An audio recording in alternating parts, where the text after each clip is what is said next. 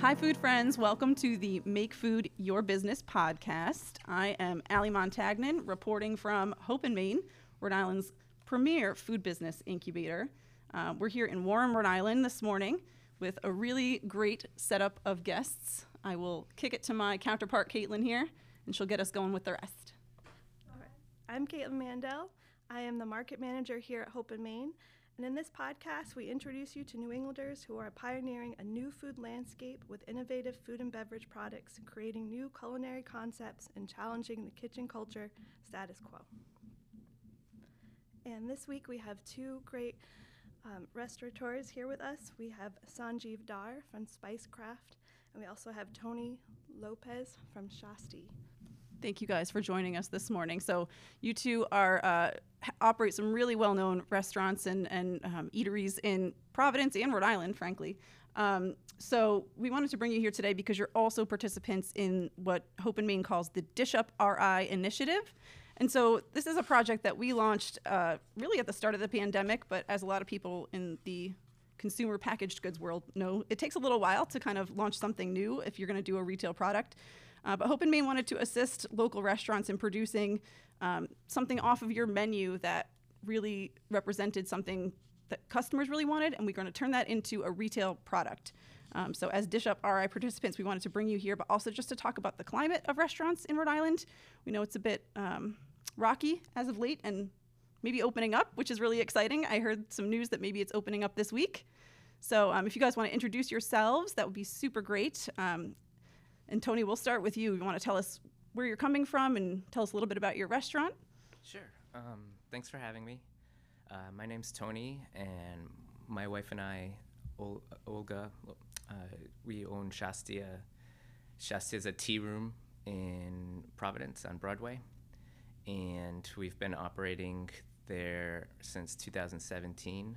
And it's our actually it's our second location What's a, tell us a little bit about what, what you're what you're serving over at Shastia. All right, so so we're a tea room. Uh, we specialize in tea, but as a food element, we also have come have become known for our crepes, and we also do. But the theme is tea, so everything's tea infused. So we have tea inf- tea infused scones, tea infused uh, cocktails, and we uh, you know, and then we do the crepes, uh, which is uh, it's a nice platform to really be uh, creative with. Uh, if, if, for those who aren't familiar with crepes, it's really like a really thin pancake. It's kind of neutral in flavor, so we like to bill ourselves as a worldly, um, worldly place, so that the crepe is perfect platform to, or canvas to, put a lot of different um, flavors from all over the world and different influences in there. And so we've got a, a whole lot of variety in our crepe offering. And that's that's the primary offering on your menu. What, as far as food goes, yeah. Yeah. So what? Why crepes? That's uh, unique. Yeah, um, crepes.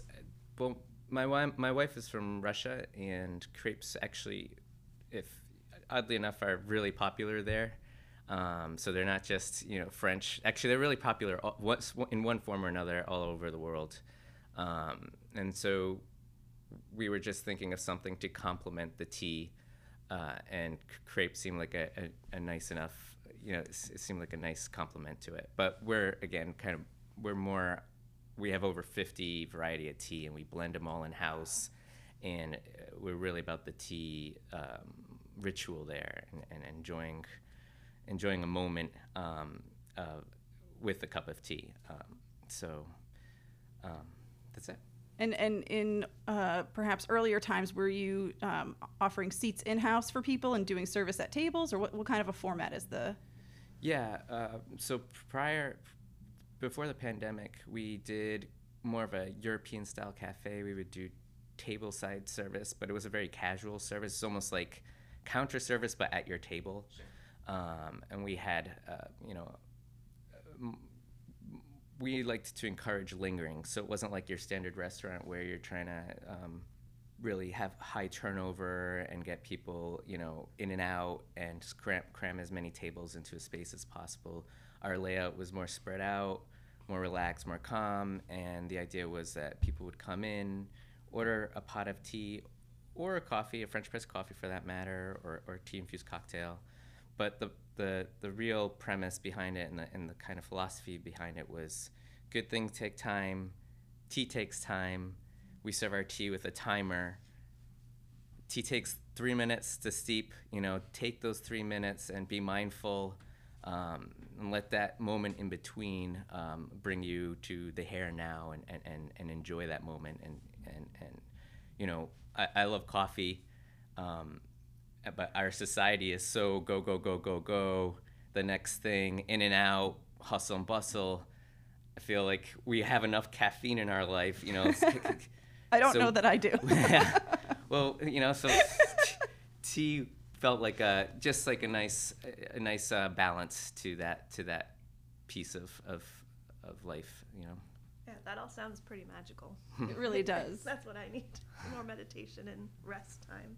Yeah, so we so that's it. People would come in and and still do now spend hours there, um, and oh, and to your to your point to, to answer your question, um, now after the pandemic, we have had to revert to a more counter service, you know, um, uh, counter ser- counter service, and the lingering has affected us in a, in a sense that. Um, we have less tables, even less than we had, and, and we're even more spread out than we were.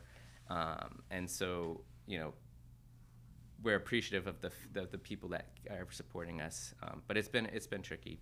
Um, but we, we haven't been able to really provide that, that you know, philosophy that we, we were, um, it's been harder to transmit that message with the current format, but Sure. things are changing, so. I was going to say, I imagine Yeah. that's frustrating, but it is nice now that it's warming up. Yeah. And things in Rhode Island are opening up. And I would, I, um, I would love for Sanjiv to introduce his business and himself first before we get too carried into this conversation. No, certainly, uh, it's a it's a great pleasure to be here this morning, and um, I just want to uh, start off by saying that I'm at a point wherein I think my life is coming to a full circle. We uh, run a family business with uh, four different locations, restaurants, um, and then we also do a lot of catering business but I grew up in Delhi, India, and the reason I'm saying life is coming to a full circle is because I went to a boarding school which was like an ashram, and uh, there they taught us a lot about integral education, developed us mentally, spiritually. So um, I feel I'm at a point wherein the school taught us that life is all about learning, and you keep learning and you never stop. So this experience at uh, Hope and Main for me after being in Rhode Island and in business for almost 30 years is all about learning.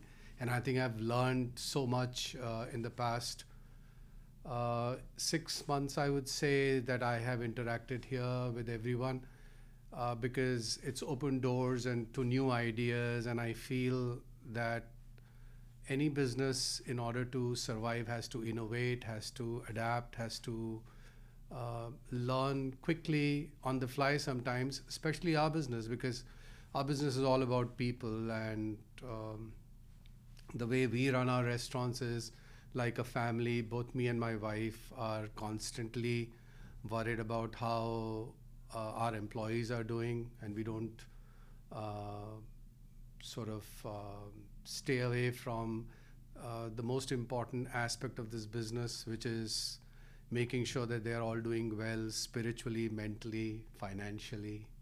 Because ultimately, at the end of the day, they are the ones who are interacting with most of our guests slash customers, and if they themselves are not happy, how can you expect them to um spread happiness?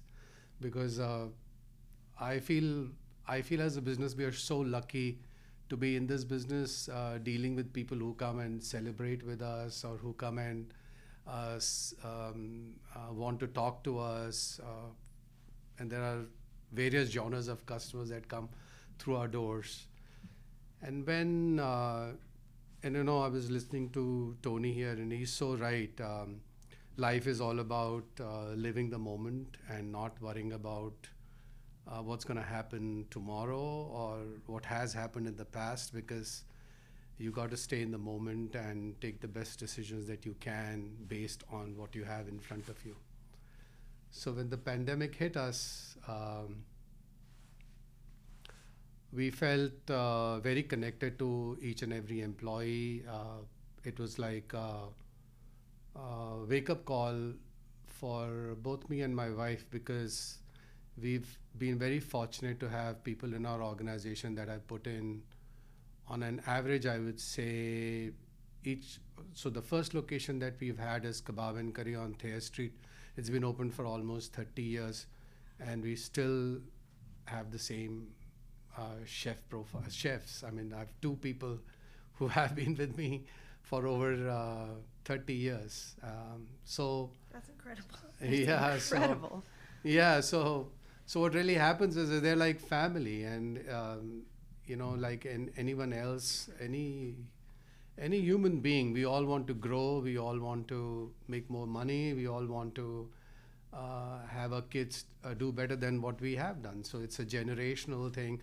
We as immigrants i mean when i came to us as a student uh, and I studied here and and decided to stay back and migrate. The whole idea was that I'll build a better future for my kids, and um, so you pay a price for that, which is you know.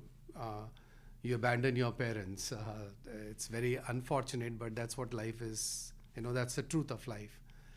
Um, so our extended families are employees uh, after kebab and curry. So uh, what I'm basically trying to say is, is that when the pandemic hit us, it for us it was a very, uh, very harsh uh, thing to tell our employees, hey, listen, I don't have much work for you, or I'm going to lay you off. And uh, it was, I went to each location. I told them the truth. I told them that, hey, listen, we'll somehow keep the businesses going. We'll work hard. We'll spend money on marketing and try to grow our takeout business so that we can retain uh, as many as possible so that you don't have to file for unemployment. Um, and there are, and then you know the criteria was that if you, if you were a family with, uh, you know, kids, uh, we'll give you preference. Uh, and it's, it's very hard. I mean, all I can tell you is this. Uh, I didn't know what I was doing, but uh, the most important thing for me was that if I put my head on the pillow, I should be able to go to sleep. And isn't that the most important thing in life? Wow. That's Uh, incredible. We, So that's how Yeah. th- that's how I feel uh, life should be led. Um, so those are those are uh, some of the initial thoughts that come to my mind as you asked uh, Tony and myself about the situation with pandemic. But again, you know, I was telling Tony when we were sitting down, I said, you know, uh, when when push comes to shove, you want to do something different and create a new line of product or or create more opportunities, even if it's um, uh, um, and it came in form of a spice mix because we felt that at that point of time that our restaurants will be closed uh, our business is going to drop down drastically. So how can i retain another employee who's been with me for many years? And so the idea of spice mixes came along and i said you know maybe we can give them x dollars an hour and have them roast spices grind spices put them in a jar and maybe there's a way to sell them and that's how this concept of a spice blend came along and i'm glad i did it We are too. And thank you for saying, first of all, that was beautiful. And thank you for articulating all of that so wonderfully. Um, you know, I think of all of our uh, DishUp participants, uh, for me personally, I think I'm really excited to see your product because it does seem like there's a lot of heart behind what you're doing, um, which is pretty apparent after hearing all of that. Um, but I also really I love your restaurants, and I I was actually telling Tim and Caitlin this earlier. I whenever I try to attempt Indian food at home, it's the meal that I have at Rasoi every time that I try and replicate, which I've not been successful at. But um, when I heard the spice mix was happening, I was super excited because I thought, okay, great, that's my next step into figuring out the master recipe behind the magic. Um, and I think that's really the, the the heart of the DishUp program is um, realizing that there's it's not restaurants, it's people. It's people behind the restaurants. It's families that are making sacrifices for the loved ones that are working at these restaurants. Um, so finding ways to pivot and survive and be creative and find those additional revenue streams and and and work hours for your staff is really um, it's complicated and i can't imagine how challenging it was to have to have those conversations with your employees and even just looking at the spaces you've built and having to rearrange them in these weird configurations and um, anyway i I admire so much that you guys have been able to really just grind it out and, and make this happen. Um, and so I, I, guess I'll quickly pivot back. So Tony, you're doing a line of teas. Yes. With the Shastia brand. Correct. Okay. What um, what really stirred up the these particular blends? Like, how are you coming out of the gate with these? Why these blends? So um, it was interesting because we had we had just before the pandemic started pivoting to diversify into uh, a retail product and uh, build an, also a, a, stronger online presence and, and, and, an e-commerce model. So we had just before it just kind of started developing um, that that that operation piece of it. Um, so when DishUp popped up or the opportunity for it, um, we had already developed a bunch of uh, blends that we were wanted to bring to the market, um, built on teas or or things that we already sold in shop that had uh, been popular with the community. Mm-hmm. Um, so we we picked five of our most popular blends that we felt uh, really conveyed who we who we are, you know, philosophically and and who we are as a brand. Um, so, uh, for instance, uh, one of our teas is called Here and Now, and it kind of brings us back to our whole philosophy of being here and now when you drink, um, you know, anything. But we use tea as as the tool. But it really it's the philosophy that you can apply to anything in your life.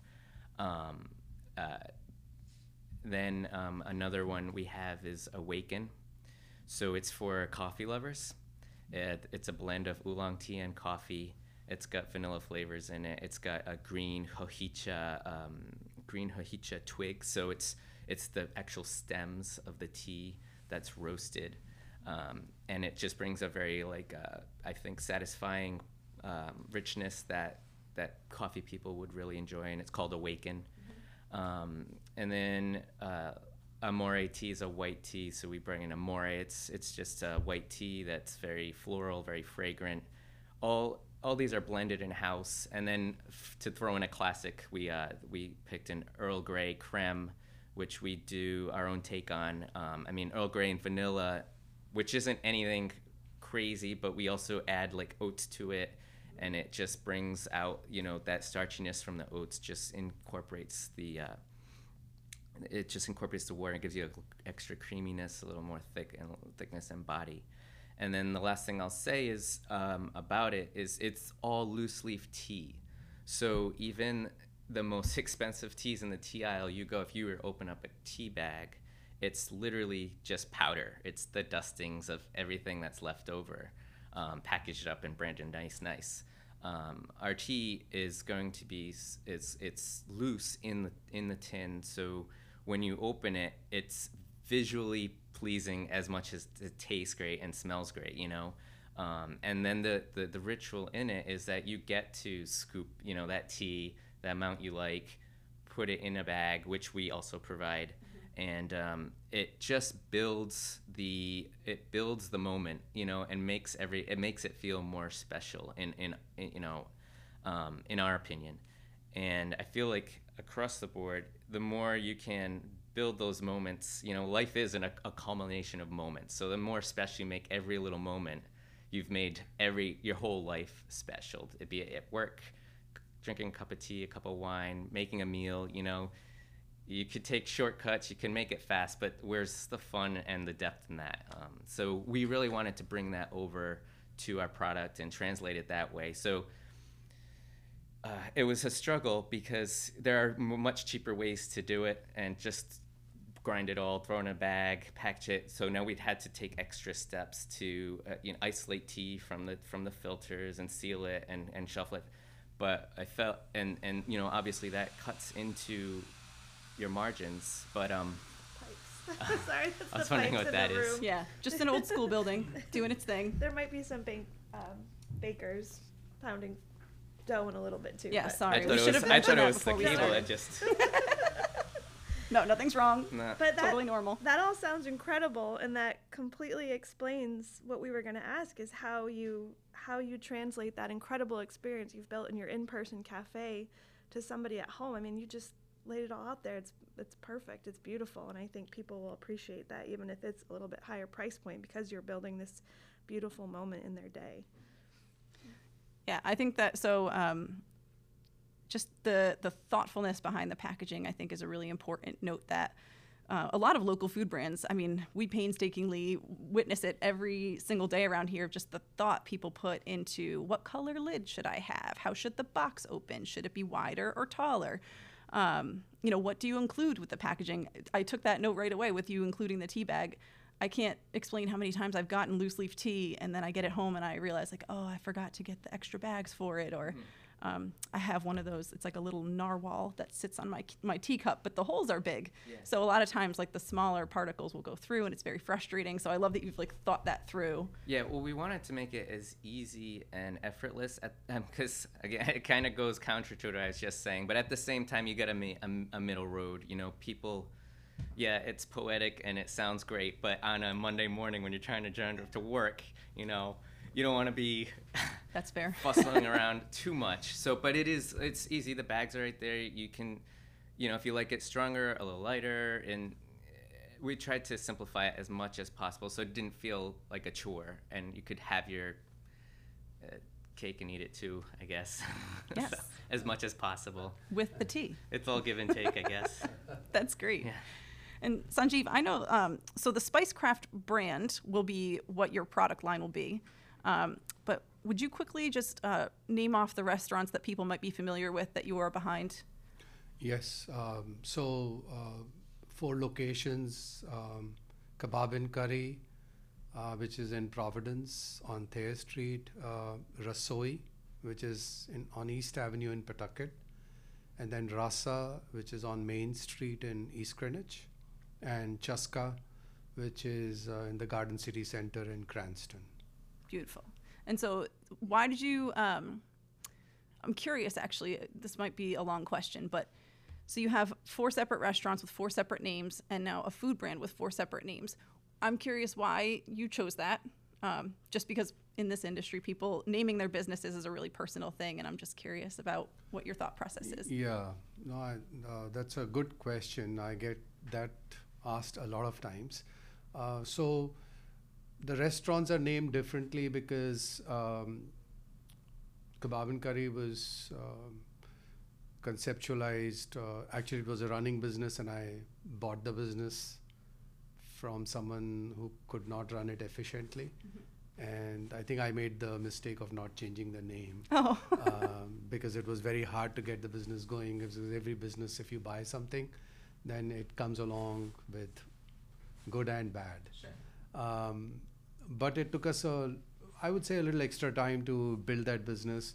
But it appeals to uh, the Brown University students, and uh, over the years, we've sort of uh, pivoted towards street food and fast food, and it's kind of uh, uh, from a price perspective also it's based on the market conditions around us. Uh, Rasoi uh, is about 15 or 16 years old. I'm not 100% sure. My wife has a better idea because her memory is much better than mine. I'm kind of, I don't even remember what I did yesterday, honestly speaking.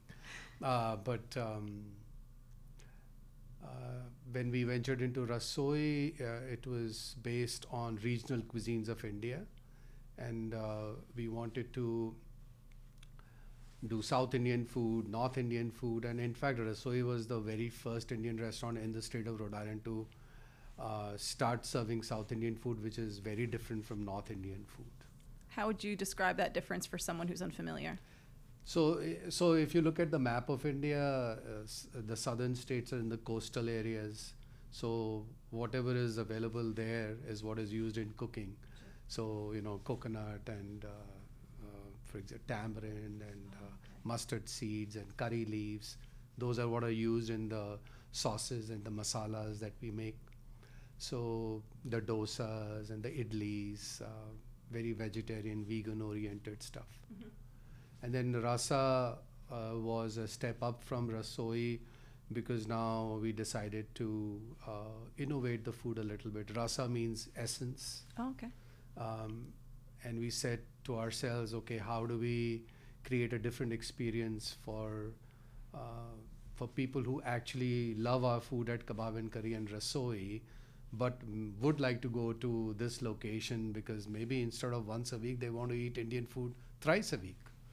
I don't see why not. So, and there are only so many slices that you can cut out of a pizza. So Sure. we wanted to diversify a little bit within Indian cuisine, and we thought we had the capability of, of putting something on a plate that was uh, tasting a bit different from other locations.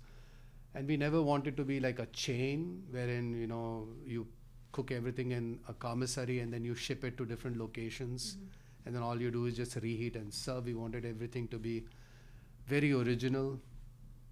Um, so the chefs, and let me uh, let me um, also add here is is what happens is is that we are a cuisine of spices, and uh, the way you handle spices uh, can be sometimes very challenging, but it's also an art. So uh, just to give you a small example, and I'm not trying to sell the spice mix here, but Why not? I mean, you are. yeah. Yeah. you should be In a way. because they're amazing. In a way. It'll sell itself, I'm sure. Yeah, but you know, if you look at our cuisine, when, when we say it's a cuisine of spices, so you you basically uh, categorize them as uh, fragrant, uh, robust, and peppery. Those would be three of my ways to describe the spices.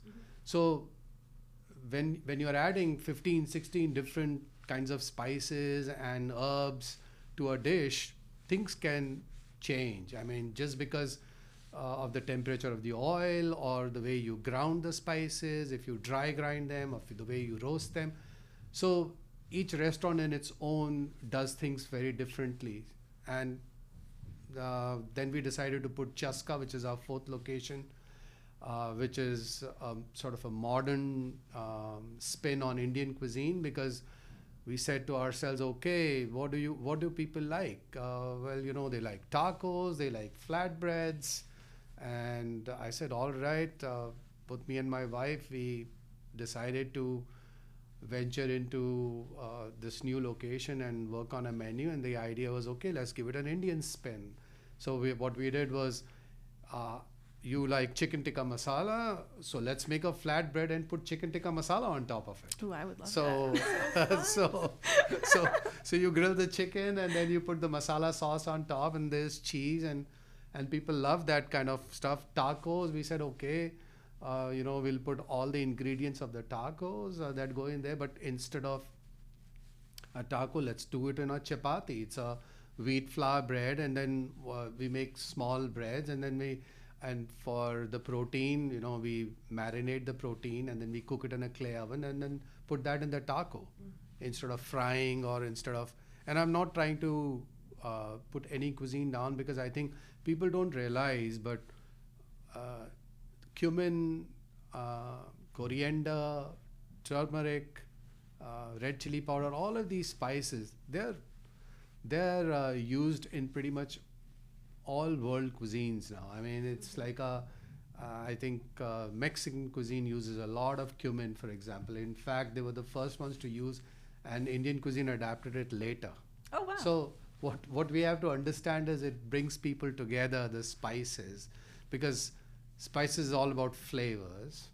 So when the concept of this spice blend came into fruition, we said, okay, we'll put, we'll make a convenience jar, wherein we will uh, roast the spices and then we'll blend them together, so that if I'm in my kitchen and I want to cook, I feel like cooking and uh, uh, serving something which is my creation. You take uh, the guesswork of how much spice to add, of 14. I mean, it's like guessing there are 14 different things that are going in there.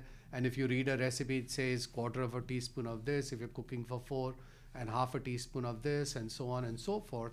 why not put everything together and then just create one blend initially and see if the blend has legs. Yeah. If it has legs, then we'll come up with different blends. I think that's perfect. I love Indian food, but when I cook it at home, I'm using air quotes here, is I get a jar of meal mantra and I put it over rice Yeah. and chickpeas because I, I am intimidated by coming up with the spice blend, and I love that you have it in a jar that's going to stay fresh because I've bought in, I've excuse me, I've bought Indian spices before and never mixed them, and they kind of sat on the shelves for a long time, and then I was like, well, that can't be fresh anymore. So, I think I would love your spice blends. I think it's perfect. I think that was one of the things that intimidated me the most about attempting to cook Indian food at home was I'd watch cooking shows or I'd read books and see how you know, the art form of blending these spices really was the core of why the food was great. And so I was so intimidated to just buy like a jar off the shelf at my local grocery store because I thought this could not possibly be as good as you know a home style meal. So um, I think that for people who are interested in Indian cuisine, um, this is an excellent first step into your kitchen. To, Yes, thank you. I mean, uh, basically, our uh, our focus is to make it very convenient for someone to cook Indian food at home. Now, uh, the other thing is that I've been fighting for the past 30 years is because, you know, I've had the um, I've had the fortune of uh, studying in a in a culinary school in Europe. So, uh, so to me, uh, food is uh, food is uh, a lot of passion goes into making anything. So in our in our case, when we ventured into spice mixes, we wanted it to be fresh, and we wanted to dry roast the spices first because I think the spices have a very unique and different flavor if you dry roast the spices. Um, and each spice has its own characteristics. So if you dry them separately and then mix them, I think the flavors are very intense. And then put them in a tight jar. But what I want people to know that, and that's what I was trying to tell you earlier, is for the past 30 years, I want people to know that Indian cuisine is not about curry powders. That's, Let's that's say that again. Indian cuisine is not about curry powders. I love it. Indian cuisine is about making sauces with robust spices, fragrant spices, I love it. peppery spices, and everything can be adjusted based on your flavor profile. It's a beautiful cuisine. I have to say, I, I don't know enough about it, but uh, this conversation is definitely encouraging me to do a little more research. Well, and I'm thinking like a big, huge piece of value that you're bringing too is balancing all those flavors comes with so many logged hours and fine tuning of the palate Oh, yeah.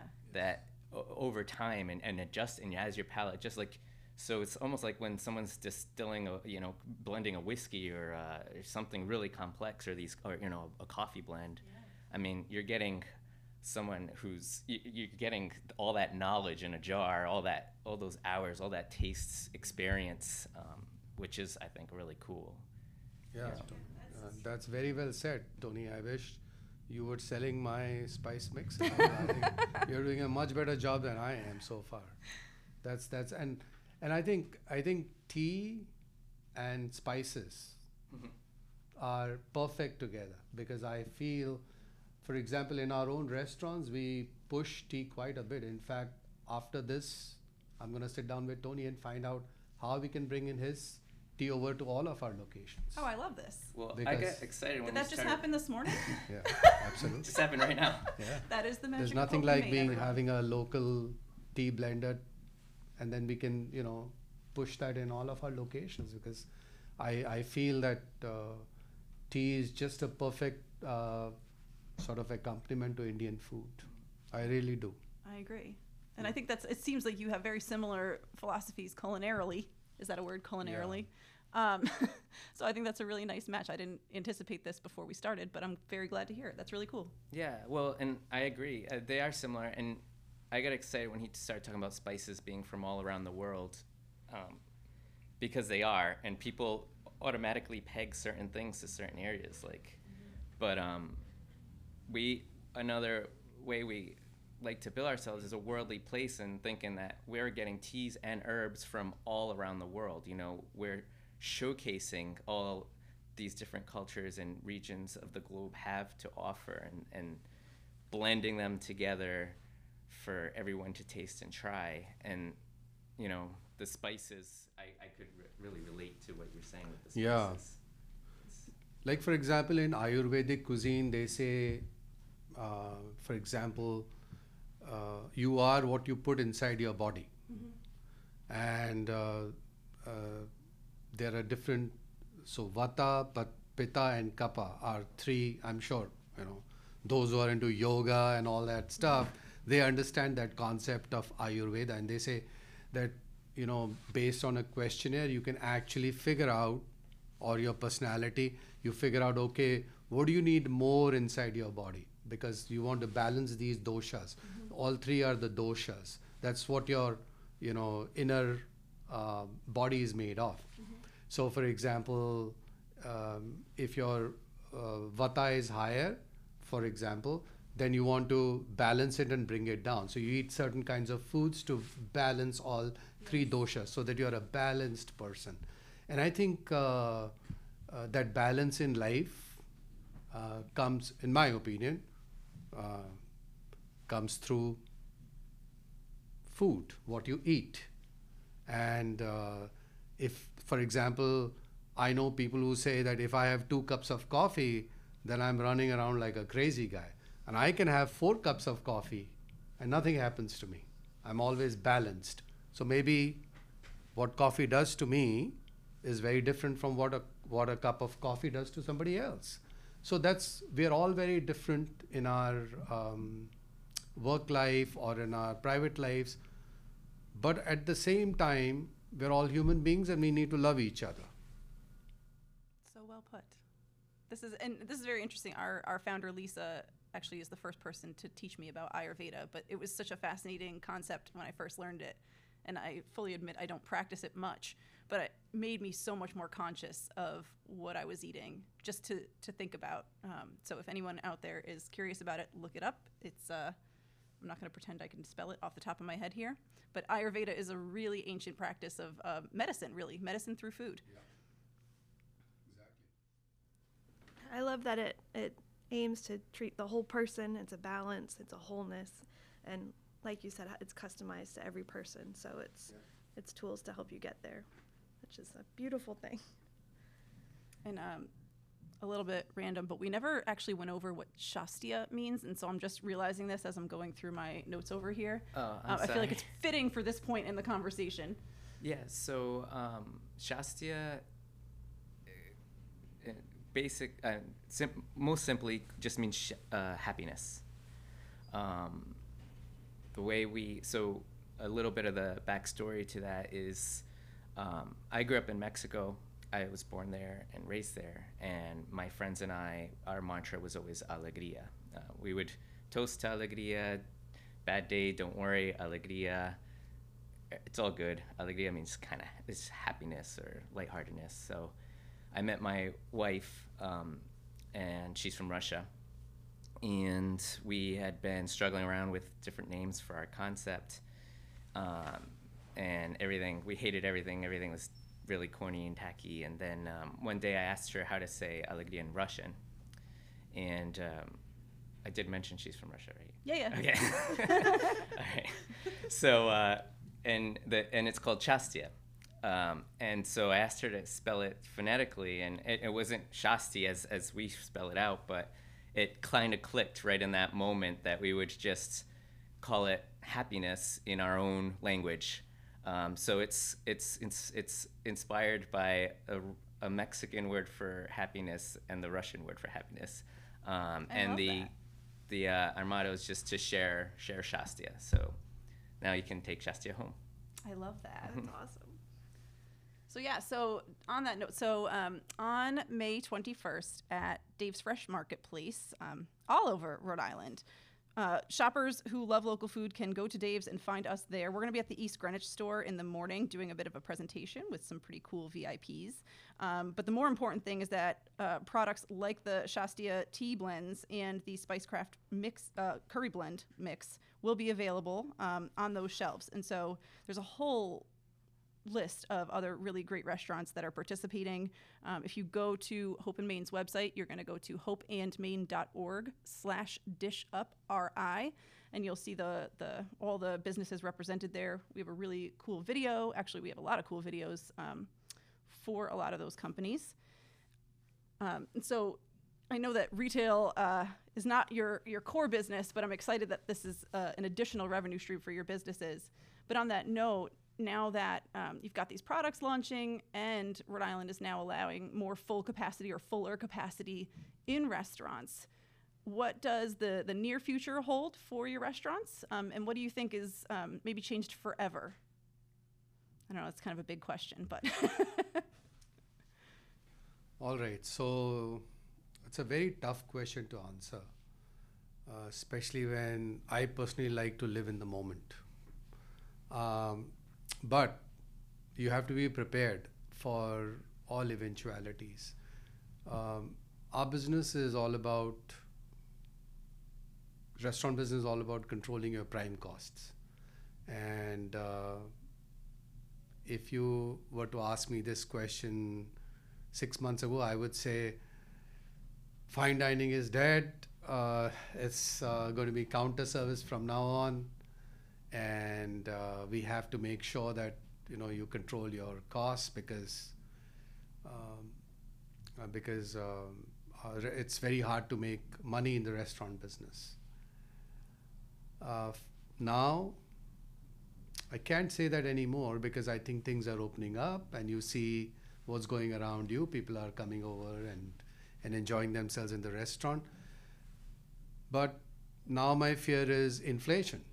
I think uh, the prices of products are going to creep up. It's hard to find people who want to work.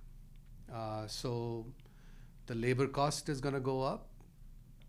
So we as a, a restaurant business are going to struggle all the time. Uh, but one has to have faith in their concepts and make sure that we watch our numbers on a weekly basis, that we keep an eye on things, and then we also make sure that we have productivity from everybody, look after them, pay them well, uh, make them a part of your culture, your uh, profitability if possible, so that they feel connected to your business. Um, but I'm telling you, it's it's very hard. I, I really don't know how to answer this question. I really I wish I had a I had some sort of um, magic wand and and and I could answer that question truthfully.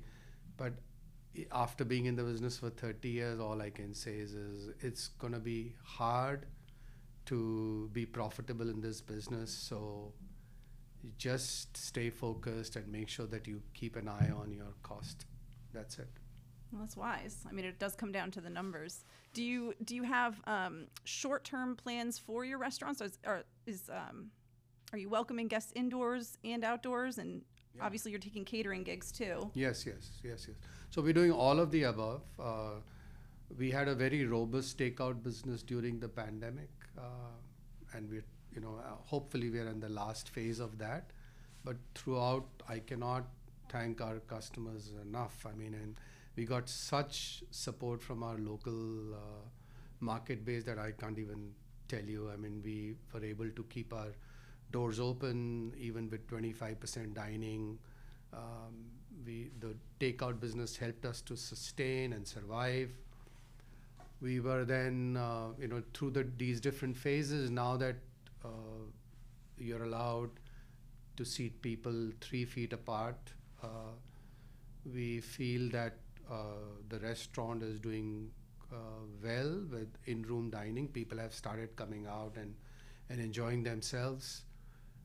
But uh, but at the same time, I feel that we have to be very mindful of each other. I mean, look what is happening in India, for example.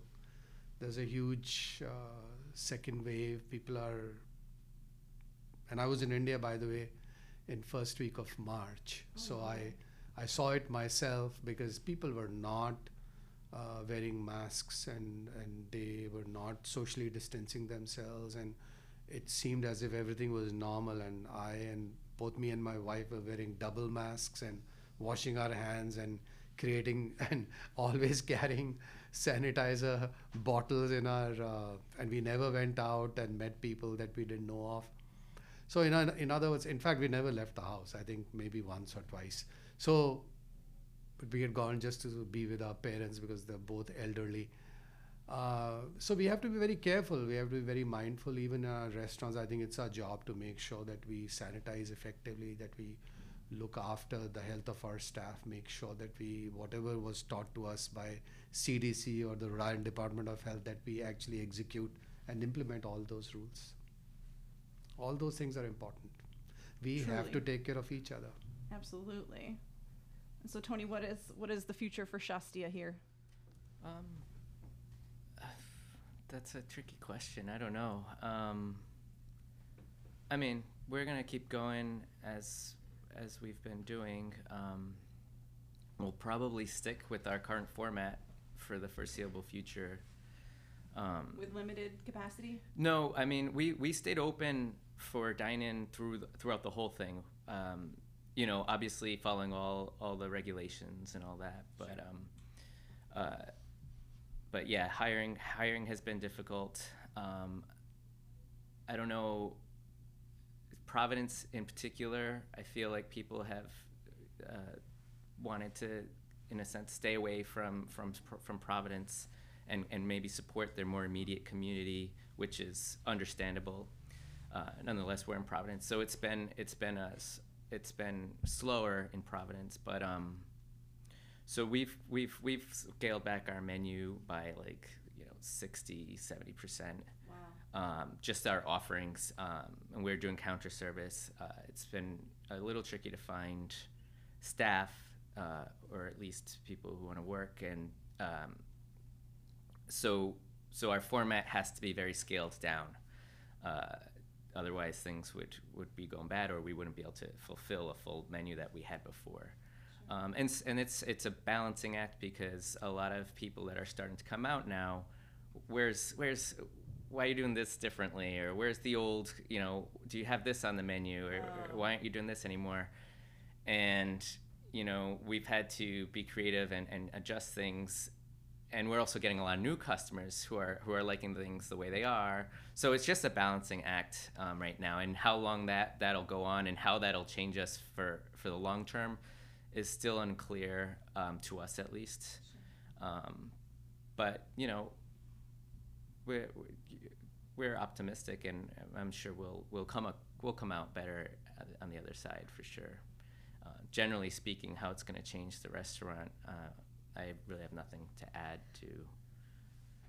I really admire the way you both have just read this crazy circumstance and not know the future and just kind of taken a look at your individual businesses and adjusted things on the fly. I mean, that is just mind blowing to me, and it's it's been that way with all the entrepreneurs we've interviewed about the pandemic. But it's just really a huge accomplishment to keep your business going, It first is. of all, but also keep it going with that original intention. Um, it's just an incredible feat. So. I think it's, it just says a lot about the the grit and the heart of entrepreneurs, especially small business owners. Like you have to love what you do, and it's very apparent. I mean, clearly just in this conversation alone, um, but the fact that you've just been so willing and open to listen to customers and um, you know stick to your principles, which is really important. I do want to add one more thing here. Yeah. I think uh, both Tony and I were talking about it, and since um, I've had the, I, I'm, I'm able to talk to so many people across uh, different nations. I think it's just a very proud moment for our country. I mean, I, I mean, I can't say enough. And I have, I migrated um, about 30 years, 31 years ago. Is the kind of uh, help that the the government and the state, I mean the the what Washington D.C. has done for us and the state government has done for us to help us survive. Because I think if that help did not come on time, I'm not sure if any of at least my restaurants would have survived. And it trickles down uh, to each and every customer that ordered a takeout uh, from us because uh, the other nations, the people or the businesses in the other nations are not that lucky. I mean, I, I speak to a lot of uh, friends who are in Europe and, and in India. There's no help. You're on your own. Here, it's absolutely commendable. What a what a proud moment for for our country. It's just unbelievable the kind of help and resources that were handed over to us as entrepreneurs and as small businesses. I mean, I I just feel that going forward, one thing that I would definitely like to do for through all of my uh, businesses is to to help our community in every way possible. It's wonderful. It's absolutely true. And um, it is, yeah, I- think that one of my favorite things about this experience, and as micro as it is um, compared to what you were just saying, that the DishUp community, even just this introducing entrepreneurs that maybe never knew each other before. I mean, you guys, you guys are both Providence restaurateurs that never had met. Um, and so to be able to make those connections and realize that we have this strength as a community, as a restaurant community, as a food community, um, and even as Rhode Island in the community. So I think that's really special. And thank you for saying all that. Um, I do want to take a moment to um, shout out the partners and the, the help that Hope and Main had in bringing all of your retail products to market. So, first and foremost, Rhode Island Commerce um, funded a great deal of this program. So, they were able to um, grant us some funding that was able to really get you guys your your graphic design and these really great videos and um, all of the technical expertise that we really needed to get you guys to pivot from a restaurant mindset to a retail mindset. Um, and so, also thank you to Rhode Island Hospitality Association, um, our good friends at Dave's Fresh Marketplace, Steer Films, Be More Interpreting, Polaris MEP, Firebox Creative, and of course, What's Good. Um, and Sanjiv, I can't let you go without asking more about how you take care of your employees. Um, you describe the philosophy and all that you do. You make them feel welcome. You give them an um, an eye into where you're going with your business, and I just really commend you. But if you could provide some tips into other business owners, restaurant owners in particular, because there's this huge conversation going on in our country about people don't want to go back to work at the restaurant, and it's about them being paid more in unemployment a lot of the times. But Ali and I have talked so much about how that's not the whole picture. The whole picture is these people are usually not paid well enough to sustain themselves and especially put themselves in harm's way as they have been asked to do this whole pandemic. Um, so if you could share maybe your top three tips for other restaurant owners for, you know, to how to do what you've done to help them um, to have a more welcoming and safe environment. Yeah, no, I'd be happy to. So I think uh, it starts from the top. So first of all, your restaurants are not your so-called um, uh, places wherein you can go in and take out whatever you feel like and go and go to a casino and, and have a good time. Um, you as a, uh, in my opinion, as a business owner, you have to yourself first live, I would say, a middle class life because uh, when your expenses, your personal expenses are very high, uh, you can't do much for your staff because that's where you're making money from, your profitability from restaurants. Uh, we um, we don't have a corporate structure. In other words, uh, between me and my wife, we are the CFO, the marketing, uh, director of marketing. We are everything. So we've kept, we both of us work very hard. Uh, as a result of that, we don't have a lot of extra expenses uh, that you would end up paying in form of salaries and all to people for professional help. But with employees, I'll all I'll say is is a couple of things. One is uh, direct communication. So in other words, um, uh, I make it a point of sitting down with everybody on a very regular basis, from the dishwasher up, uh, and I'll ask them about everything and anything that is going on in their lives. Uh, that's where most of my time is spent, and I feel if they give me a hint of uh, anything that is disturbing them, then we will do everything possible within our means to help them out. So, for example, um there's nothing like okay these many sick leaves after this we're not going to pay you there's nothing of that sort uh, i don't think i mean i i'm not boasting but i'm not sure uh, when was the last time we actually cut somebody's um, uh, paycheck just because they did not show up for work for one reason or the other. Wow. and mostly it has to do with you know child being sick or um, they have some personal errands that they want to run. So i'm a big believer in capitalism. I mean i'm not talking about you know socialism here or communism here. But compassion i mean compassionate capitalism because i think Oh, I like that uh, term. Yeah, that's a good one. yeah because i think that's the most Im- uh, in, in my opinion that's the best way to run a business uh, have some heart. Uh, are people going to take advantage of it? Absolutely. I mean uh, everybody is very different. They're- everyone is built differently. So but at the same time you never uh, uh, deter from the culture that you've built and that's the culture that we have had.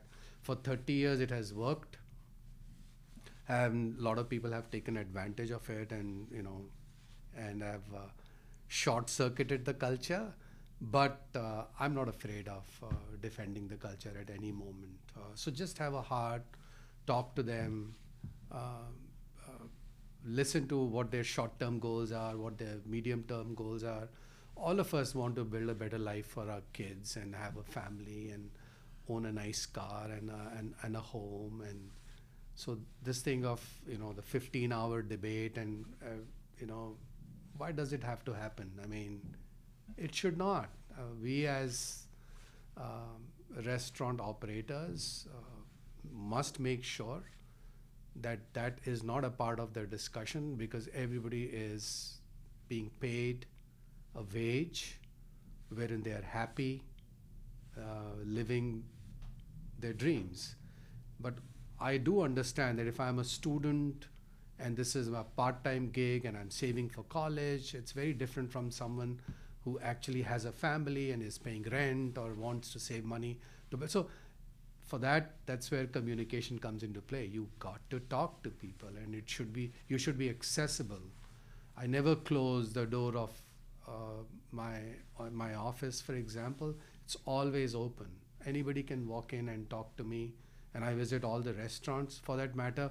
That culture is trickled down. Everybody who's now working for us as a team, our managers, uh, they, they know that. That's how we run an operation. So everybody's happiness comes first. Rest comes later. That's great. Thank I you. hope, I'm, I'm sorry I spoke a bit more than usual, but, No, No, I it's think we all wonderful. need more. but uh, I mean, communication, especially. Uh, it's so easy to think you're doing it enough and not realize. But everything you've said about how you take care of your the culture at work and the employees at work, I think, is so important for for all of us to hear. I think it's great.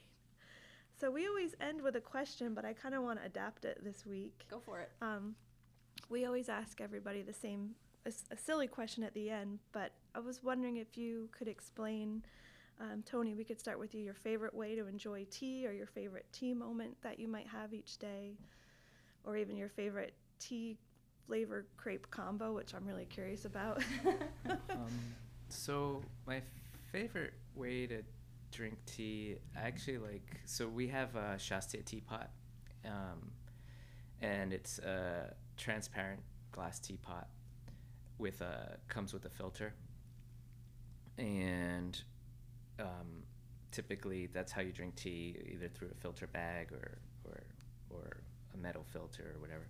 This filter is integrated, but my favorite way to drink tea is actually to remove the filter altogether and throw the tea leaves in the pot and steep it.